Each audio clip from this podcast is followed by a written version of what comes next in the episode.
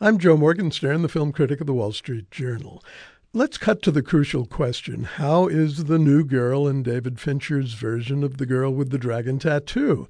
Well, she's perfectly fine. That is to say, Rooney Mara looks just as bizarre as Noomi Rapace did in the role of Lisbeth Salander, the poster girl for punk and spunk in the Swedish language trilogy.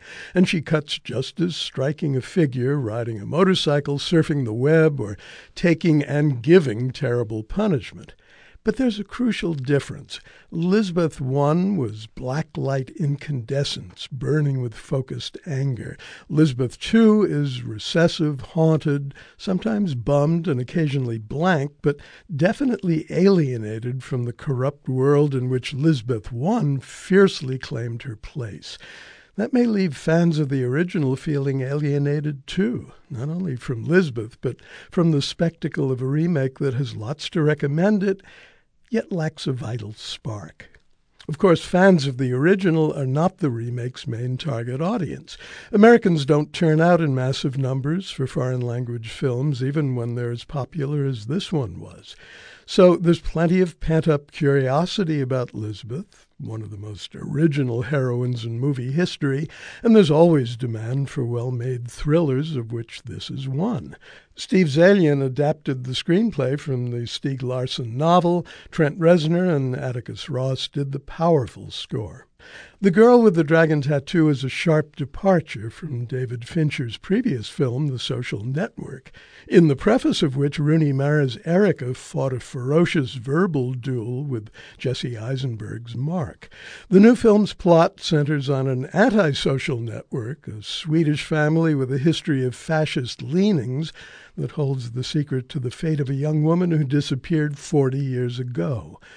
Daniel Craig is Michael Blomkvist, the disgraced journalist who teams up with Lisbeth to investigate the extremely cold case and uncovers more corruption than either of them bargained for. Craig is a cool actor, turned even cooler in the Scandinavian winter, but he still finds welcome humor in Michael's impassive affect. Christopher Plummer is the family's smoothly expansive plutocrat. Stellan Skarsgård is one of the family's least savory members. But the film is no departure at all from earlier Fincher films as Seven and Zodiac, because it involves, as they did, acts of ghastly violence committed under grisly circumstances. Jeff Cronenweth's cinematography does sumptuous variations on the darkness the director favors.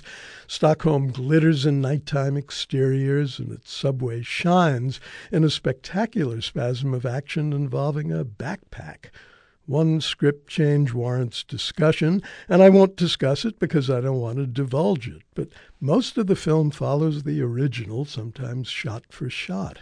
certainly worth seeing if you missed the original. If you saw it, though, there's no way of unseeing it, and nothing in the new one to top it. I'm Joe Morgenstern. I'll be back on KCRW next week with more reviews.